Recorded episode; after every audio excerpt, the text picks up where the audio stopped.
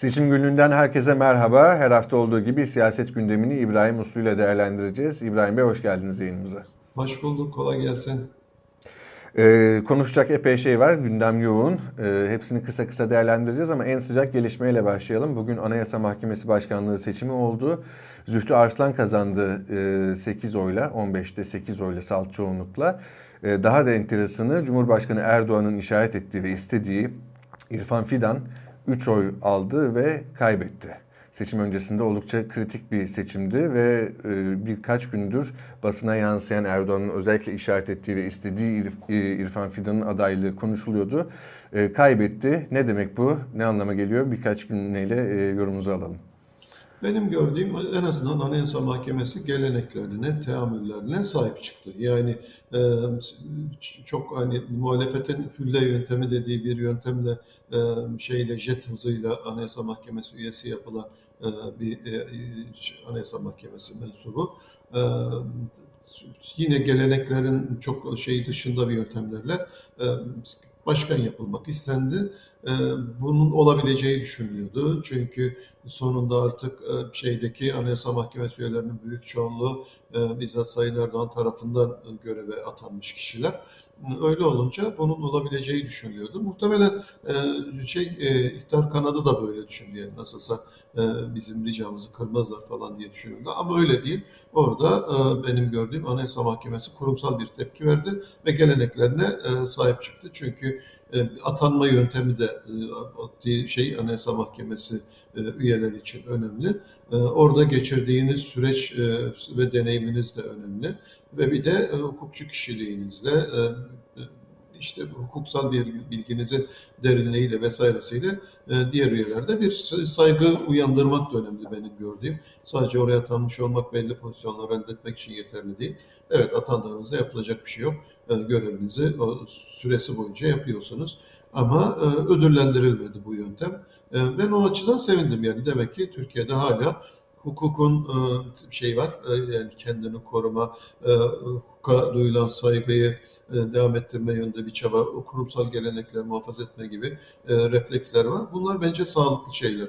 Kurumların geleneklerine sahip çıkması ve kurumların içinin boşalmasına, geleneklerinin e, yok olmasına ve dolayısıyla da köksüz kuruluşlarmış e, haline dönüşmesine engel olmaları gerekiyor. Bu e, öncelikle o kurumlarda çalışanların, üst düzeyde görev yapanların sorumluluğu.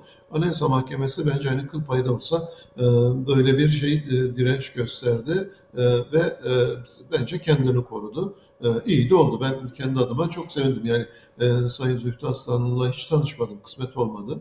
Ee, ama uzaktan bakıyorum ve bir şey olarak, hukukçu olarak, bir yüksek yargıç olarak güven veriyor ve çünkü bazı kararlarına katılırsınız, katılmazsınız. O başka bir şey. Anayasa Mahkemesi'nin genel olarak da öyle. Ama e, sadece hukukçu vicdanıyla e, karar alabildiğini görüyorsunuz zaman zaman. Bir sürü vakada bu oldu. E, sürpriz kararlar aldılar o nedenle de. Yani ihtarı rahatsız edecek kararlar alabildiler. O yüzden de önemli olan bir hukukçu için gerçekten bilgisiyle ve vicdanıyla e, karar verebilmesi. Ben bu şeyi görüyorum, bu tavrı görüyorum. O yüzden de e, ben kendi adıma çok mutlu oldum. Bir de şimdi e, seçime doğru giderken Anayasa Mahkemesi'nde oldukça kritik bir görevi olacak. Tabii en önemlisi HDP'nin kapatma davası var gündemde. E, bu sonuç da İrfan Fidan'ın e, başkan olmamasıyla beraber iktidarın istediği şekilde e, en sert perdeden, en şahin kararların iktidarın güdümünde alınmayabileceğine dair önemli bir sinyal oldu sanırım. Bu da seçim sürecinde e, oldukça kritik olacak. İsterseniz e, başka bir konuya geçelim. Kısa kısa devam edelim. Dün grup toplantıları vardı. İyi Parti Genel Başkanı Meral Akşener grup toplantısında konuştu. Sonra Cumhurbaşkanı Erdoğan yine konuştu. Erdoğan'la başlayalım isterseniz. Erdoğan'ın hedefinde Millet İttifakı'nın pazartesi günü e, lansmanını yaptığı ortak politikalar mutabakat metni vardı. Ve oldukça geniş bir yer ayırdı konuşmasında Erdoğan. Siz de izlemişsinizdir. E, ilk başta küçümsedi. Yani izledik vah vah üzüldük ne biçim program falan dedi ama sonra öne çıkan vaatlerin hepsine neredeyse teker teker cevap verdi. Biz bunların hepsini ya yaptık ya yapmaktayız dedi. Ve yani benim şahsi gözlemim oldukça sinirlenmiş, e, etkilenmiş gibi gözüküyordu bu kadar e, yer ayırdığına göre. Siz nasıl e, izlediğiniz konuşmayı nasıl değerlendirdiniz? İktidar e, kanadında böyle bir beklenti vardı. Yani altı partinin birçok maddede uzlaşabilmesi mümkün değil. Bazı maddelerde kesin kavga çıkacak. Dış politika, Suriyeliler meselesi, göçmenler meselesi, İstanbul Sözleşmesi, eğitim mevzusu falan gibi çok sayıda konuda e, uzlaşamamalarını bekliyorlardı. Dolayısıyla da çok genel geçer prensiplere e, dayalı bir seçim beyannamesi ortaya çıkacağı tahmin ediliyordu. Ama öyle olmadı. Çok detaylandırılmış 2300 ayrı projenin yer aldığı ya da vaadin yer aldığı bir metin ortaya çıktı ve öyle bir şey ki yani hangi sosyal e, demografik profilden olursanız olun, sorununuz ne olursa olsun, ihtiyacınız ne olursa olsun ya da ilgileriniz ne olursa olsun bunların tamamına e, yanıt bulabileceğiniz yani size ait bir şey bulabileceğiniz bir metin ortaya çıktı.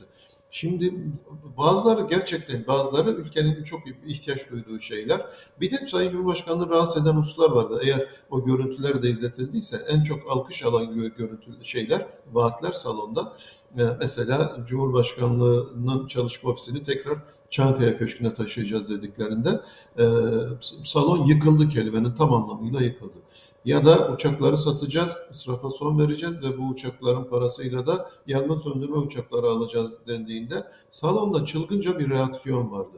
Ya da e, kamuda işe girerken e, torpile son vereceğiz e, ve mülakatları tamamen kaldıracağız. Sadece yazılı da e, alacağınız sınav sonucuna göre görev atanacaksınız dendiğinde salon yıkıldı. Şimdi bütün bunlar tabii AK Parti iktidarının özellikle son dönemine e, damgasını vuran işler.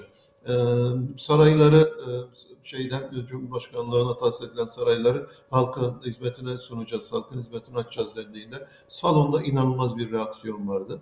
Ee, ya da bu işte rüşvet, yolsuzluk vesaire ve yurt dışına çıkan yurt dışına çıkarılan paralarla ilgili e, biliyorsunuz muhalefet uzun zamandır bir e, söylem kullanıyor ve bu yurt dışına çıkarılmış paraları geri getirmek üzere bu işle e, bu işte uzmanlaşmış ve tek işi bu olan bir komisyon yurt dışındaki varlıkların Türkiye'ye e, geri getirilmesiyle ilgili bir kurul kurulacağı, bir e, devlet içerisinde bir birim oluşturulacağı söylendi. Yine salondan büyük bir reaksiyon geldi. Şimdi tabii ki bunlar benim gördüğüm normal olarak iktidarı rahatsız etti. O yüzden de geniş bir yer ayırdılar.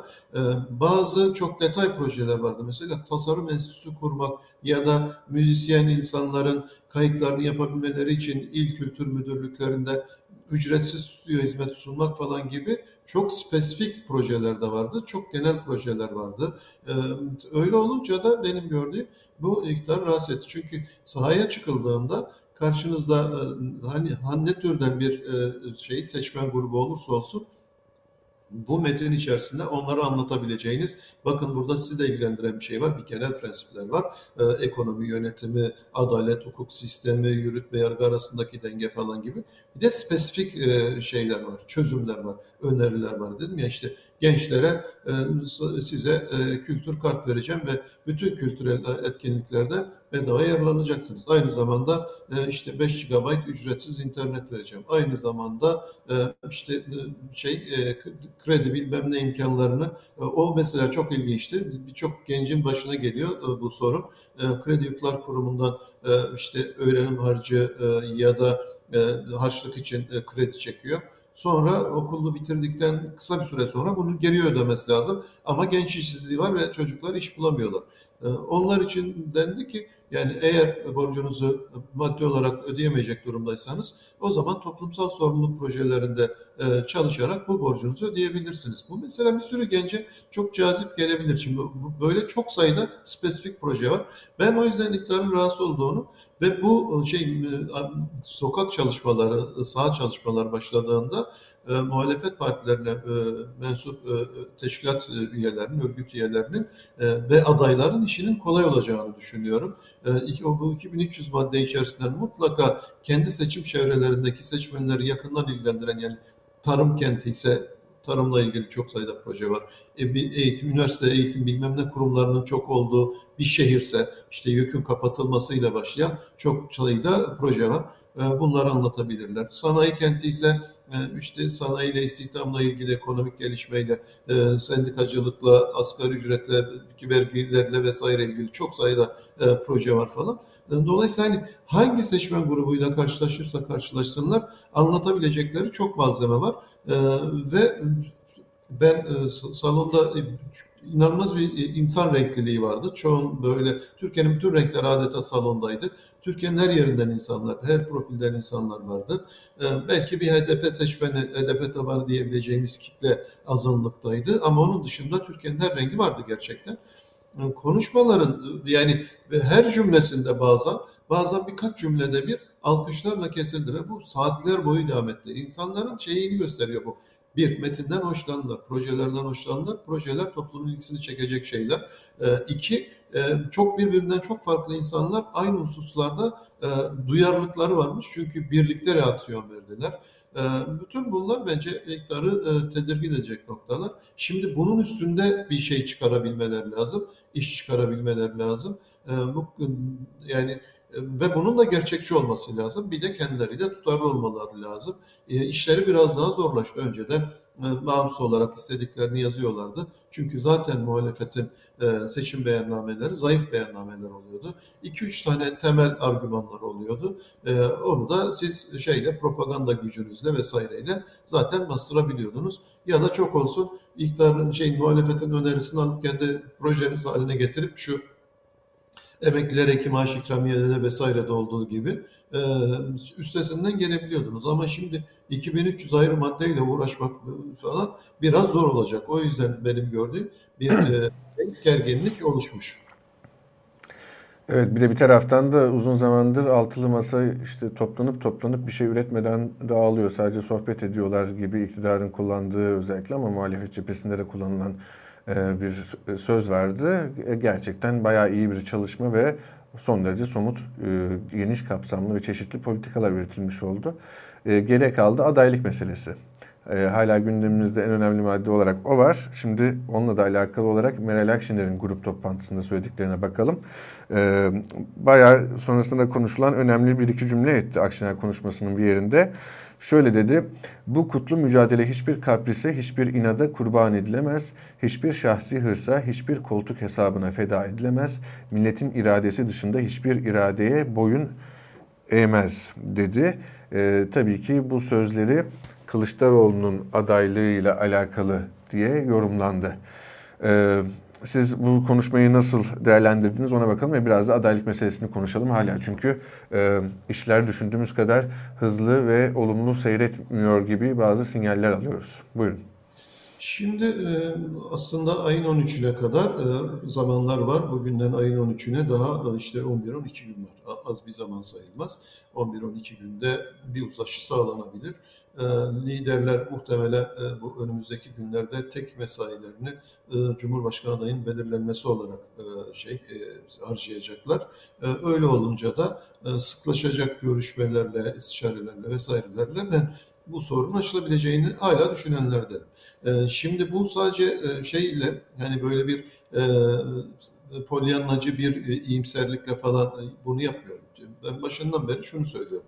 Birincisi bu e, ittifak e, oluşurken ittifakın kurulma nedeni liderlerin birbirlerini çok sevmesi, birbirlerine de çok iyi anlaşmaları, partilerin birlikte yol yürümeyi arzu etmeleri falan değildi yani. Bir mecburiyetten kaynaklandı bu. E, neydi o mecburiyet? Siyasal aritmetiğin e, kendilerine dayattığı bir zorunluluk. E, bir tarafta karşınızda e, rakipleriniz var ve onlar ittifak halinde hareket ediyorlar ve o ittifak olmaları hasebiyle e, zaten güçlüyken daha da fazla güçlü hale gelmişler.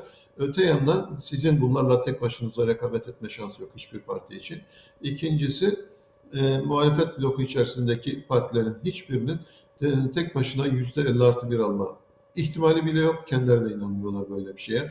Parlamentoda 300 artı bir milletvekiline ulaşacak çoğunluğu elde etmelerine imkan yok. Ya da e, başkanlık sistemini değiştirmek için gerekli 360 milletvekilinin 300'ü çıkaramayan, 360'ı zaten çıkaramıyor.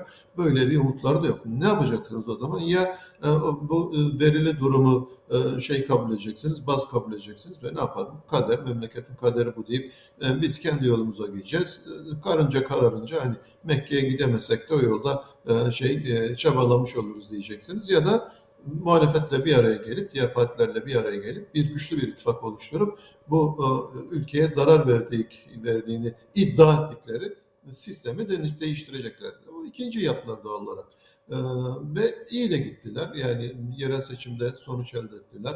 Arkasından birlikte çalıştılar falan. Şimdi e, parlamenter sistem metnini yazıp arkasından anayasa metnini yazıp arkasından ortak değerler, ilkeler e, diye başka bir metin yayınlayıp arkasından ortak hükümet programını açıklayıp sonrasında Cumhurbaşkanlığında uzlaşamadık deme lüksler yok artık. Şimdi bu işbirliği arttıkça ve ortak e, şey e, doküman üretme ve taahhütlere e, girme durumu da şey geliştikçe benim gördüğüm bu birlikteliği dağıtmanın, ortak cumhurbaşkanı adayı çıkarmamanın siyasal faturası da büyüdü ve artık o kadar büyük bir fatura var ki ben hiçbir partinin bu faturayı ödemeyi göze alabileceğini zannetmiyorum. Evet fikir ayrılıkları var mı? Var. Son dört aydır zaten bunu televizyonlarda konuşacak kadar aslında bir taraftan da şeffaflar. Yani e, sadece masanın altında kapalı kapalı kapıların ardında biz kulis bilgileriyle bundan haberdar olmuyoruz. Meral Hanım çıkıyor. Televizyonda bunu söylüyor. Dolayısıyla şeffaf davrandığı için hani bir komplo teorisiyle bilmem neyle falan durumu açıklamaya gerek yok. Yani Sayın Akşener'in e, şey tercihleriyle Sayın Kılıçdaroğlu'nun ya da CHP'nin tercihleri birbirinden farklılaşıyor. Şimdi sorun şu, bu fikir ayrılığı çözülebilir mi, çözülemez mi? Teo, teorik olarak çözülememe olasılığı var mıdır? Vardır, evet. E, uzlaşamayabilirler. Fakat ben başka bir şey söylüyorum. Yani e, ittifakın kurulmasını sağlayan mücbir nedenler bugün zayıflamadı, daha da güçlendi. Niye? Çünkü arada bir de bir siyasi partiler kanunu çıktı ve şimdi partilerin işi çok daha zor. O yüzden bir arada olmaya ittifakı kurarken olduğundan daha fazla ihtiyaçlar var. Birincisi bu. İkincisi ittifakı kurarken ittifak kurmasalardı bir siyasal maliyet ödemeyeceklerdir. Şimdi korkunç bir siyasal maliyet var ve bunu liderlerin kendisi söylüyor. Yani biz sadece kendimiz bir kamuoyu baskısı oluşturmak için bunu zikretmiyoruz. Liderler de farkındalar ve diyorlar ki masadan kalkanı seçmen affetmez. Masayı dağıtmaya kalkan masanın altında kalır. Bunlar liderlerin sözleri. Dolayısıyla bunlar da yani parti genel başkanları ve partililer e, artık burada tartışma çıkarmanın, uyumsuzluk çıkarmanın ve bu nedenle rakibe avantaj yaratmanın ağır bir siyasal faturası olacağını biliyorlar. Ben o yüzden diyorum ki e, bugünden sonra liderler e, iki aday arasında ya da üç aday arasında bir tercihte bulunmayacaklar. Bence işbirliği yapıp ülkenin kaderini değiştirme konusunda çabalamayla kendilerinin ve partilerinin siyasi kariyerlerini ve geleceklerini e, berhava etme arasında bir tercihte bulunacaklar. Yani bence bu aşamadan sonra seçmende bu beklenti yaratıldıktan sonra hepimizde bu oluştu. Bugünden sonra hangi gerekçeyi liderlerden herhangi biri için söylüyorum. Yani liderlerden herhangi biri hangi gerekçeyi söyleyecek olursa olsun ben şu nedenle bu e, şey ortak Cumhurbaşkanı adayı belirleme sürecinin dışında kaldım. Ben oynamıyorum. Ben e, masanın dışına çıkıyorum. Diğerlerinin yolu açık olsun falan filan diyecek olursa olsun seçmen ona tolerans göstermeyecek. Bizler tolerans göstermeyeceğiz. Çünkü beklentimizi yükselttiler. Bugüne kadar benim hatırladığım kadarıyla en az beş kere fazla da olabilir. E, ortak Cumhurbaşkanı adayı çıkaracağız ve o da seçimi kazanacak diye yazıp ıslak imzayla imzaladılar. Dolayısıyla da şimdiden sonra bence bütün mazeretleri tükettiler. Dolayısıyla ya e, ortaklaşa bir cumhuriyet tek ve ortak Cumhurbaşkanı adayını belirleyecekler ve arkasında duracaklar ya da kendi kişisel siyasi kariyerlerini ve partilerinin siyasi geleceğini e, büyük bir e, risk altında bırakacaklar. Bence bu ikisi arasında tercih yapacaklar. O yüzden de bu tür durumlarda siyasetçinin neyi tercih edeceğini e, çoğunlukla biliyoruz. Kendi siyasi geleceğini, partisinin siyasi geleceğini riske eden lider çok fazla çıkacağını ben zannetmiyorum. Daha önce bir kere Türk siyasetinde yaşandı bu. Bu doğru yolla ana vatanın birleşememesi hikayesi mesela böyle bir şeydi. Ee, sırf o nedenle, o kaprisler nedeniyle hem Tansu Çiller e, ve Mesut Yılmaz'ın siyasi hayatı bitti.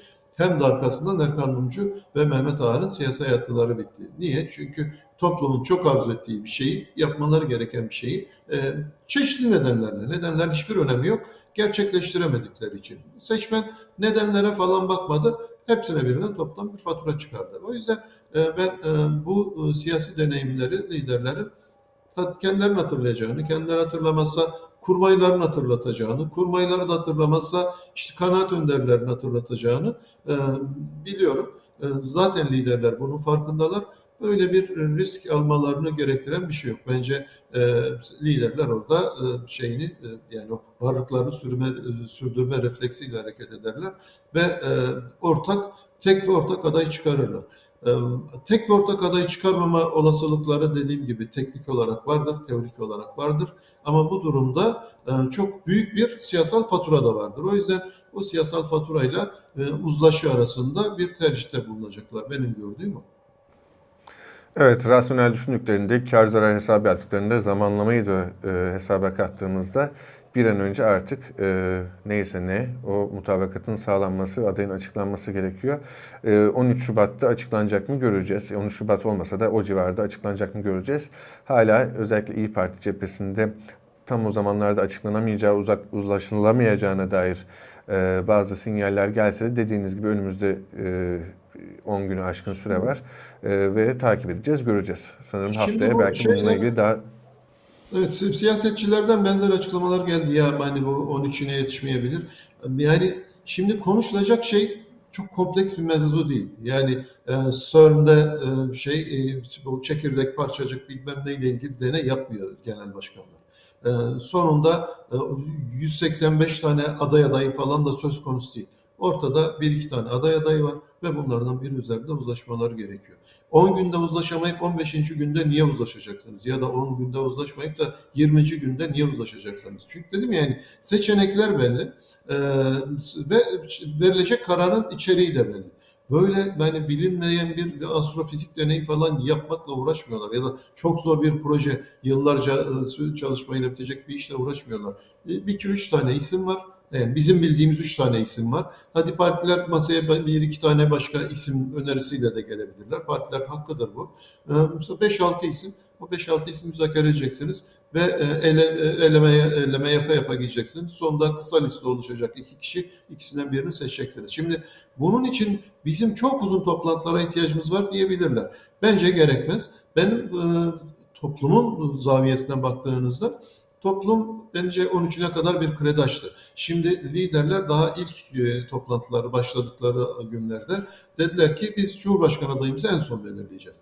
Vatandaş bunu kabul etti ve iktidar kanadının yürüttüğü hatta muhalefet içerisindeki bir sürü kanaat önderinin yürüttüğü e, yıllardır süren kampanyaya rağmen e, seçmenler e, bu son aylara gelinceye kadar e, muhalefet işte o dönemde altılı masa, şimdi yeni adıyla Millet İttifakı, Cumhurbaşkanı ne zaman açıklasın, Cumhurbaşkanı adayı ne zaman açıklasın diye sorduğumuzda e, Millet İttifakı seçmenlerinin büyük çoğunluğu böyle yüzde yetmişlere yakını en sonunda açıklasın diyordu. Seçmen bu fikri satın almıştı, benimsemiştir, oradan hiç taviz vermedi. E, yürütülen propagandaya rağmen hadi bir an önce açıklayın diye liderler üzerinde baskı kurmadı. Liderler de bunun rahatlığıyla bugüne kadar geldiler. Fakat bir taahhütler vardı. Ne o? İşte e, ortak hükümet programında açıkladıktan sonra Cumhurbaşkanı adayımızı açıklayacağız. Geriye 3 ay kaldı. Seçim takvimi resmen başlamamış olsa bile artık takvimle ilgili bir kanaatimiz oluştu falan. Ve benim gördüğüm e, bu arada e, bunlar adaylarını açıklayamıyorlar. Bunlar anlaşamayacaklar yönündeki propaganda da ağırlaştı ve bunun haklı nedenleri de var. Çünkü kamuoyunun gözünün önünde belli tartışmalar yaşandı bu konuda. Seçmenin tedirginliği arttı. Bazı seçmenlerde umutsuzluk başladı. Şimdi bunlar iyi sinyaller değiller. Ee, şimdi seçmeninizin umudunu muhafaza edemezseniz e, ve diyelim ki şimdi ayın 13'ü, şimdi iki tane senaryo. Ayın 13'ü oldu, liderler toplantıya girdiler. İki saat sonra e, böyle bir bülten kağıt parçası göndermeyip altı lider çıktı kameraların önüne Ankara'da. Büyük bir sürpriz çünkü bugüne kadar hiçbir zaman altısı kameraların karşısına geçmedi. Ve işlerinden biri dedi ki bu güzel haberi ben e, sizinle paylaşma e, imtiyazını bana verdi arkadaşlar. Kendilerine teşekkür ediyorum. İşte biz Cumhurbaşkanı adayımız ve e, takım konusunda yani birlikte çalışacağı takımla ilgili anlaştık. E, ayın 16'sında, 17'sinde neyse tarihleri atıyorum yani şey ciddiye alınmasın lütfen. E, diyelim ki mekanı daha keza Ankara Arena Spor Salonu'nda e, halkımızla birlikte büyük bir coşkuyla hem A takımını e, görev yapacak arkadaşlarımızı tanıtacağız hem de o takımın kaptanını e, seçmenimizle paylaşacağız dediler. o gün işte ve bütün yurttaşları e, o günkü toplantıya davet ettiler. Bütün teşkilatlar, partiler büyük bir coşkuyla geldi. Ayın 17'sinde Ankara Arena'da işte bu geçen pazartesi günkünden daha büyük, daha görkemli bir şeyle, gösteriyle, siyasal şovla adaylarını açıkladılar. Şimdi bunun yaratacağı bir rüzgar var. E, pazartesi günü işte geçen bu hafta içerisinde şeyi açıklamışsınız. E, hükümet beyannamenizi açıklamışsınız, seçim beyannamenizi açıklamışsınız. Arkasından Cumhurbaşkanı adayınızı, takımınızı açıklamışsınız. Bu siyasal rüzgar, e, bunun yaratacağı siyasal rüzgar son 4-5 ayda yaşanan olumsuzlukları unutturur ve herkes, bütün parti örgütleri, bütün seçmenler büyük bir motivasyonla e, önümüzdeki seçimlere hazırlanırlar. Ya da tersini düşünün, 13'ünde toplantı oldu. E, toplantı 1 saat, 2 saat, 3 saat, 5 saat, 8 saat, 9 saat sürdü.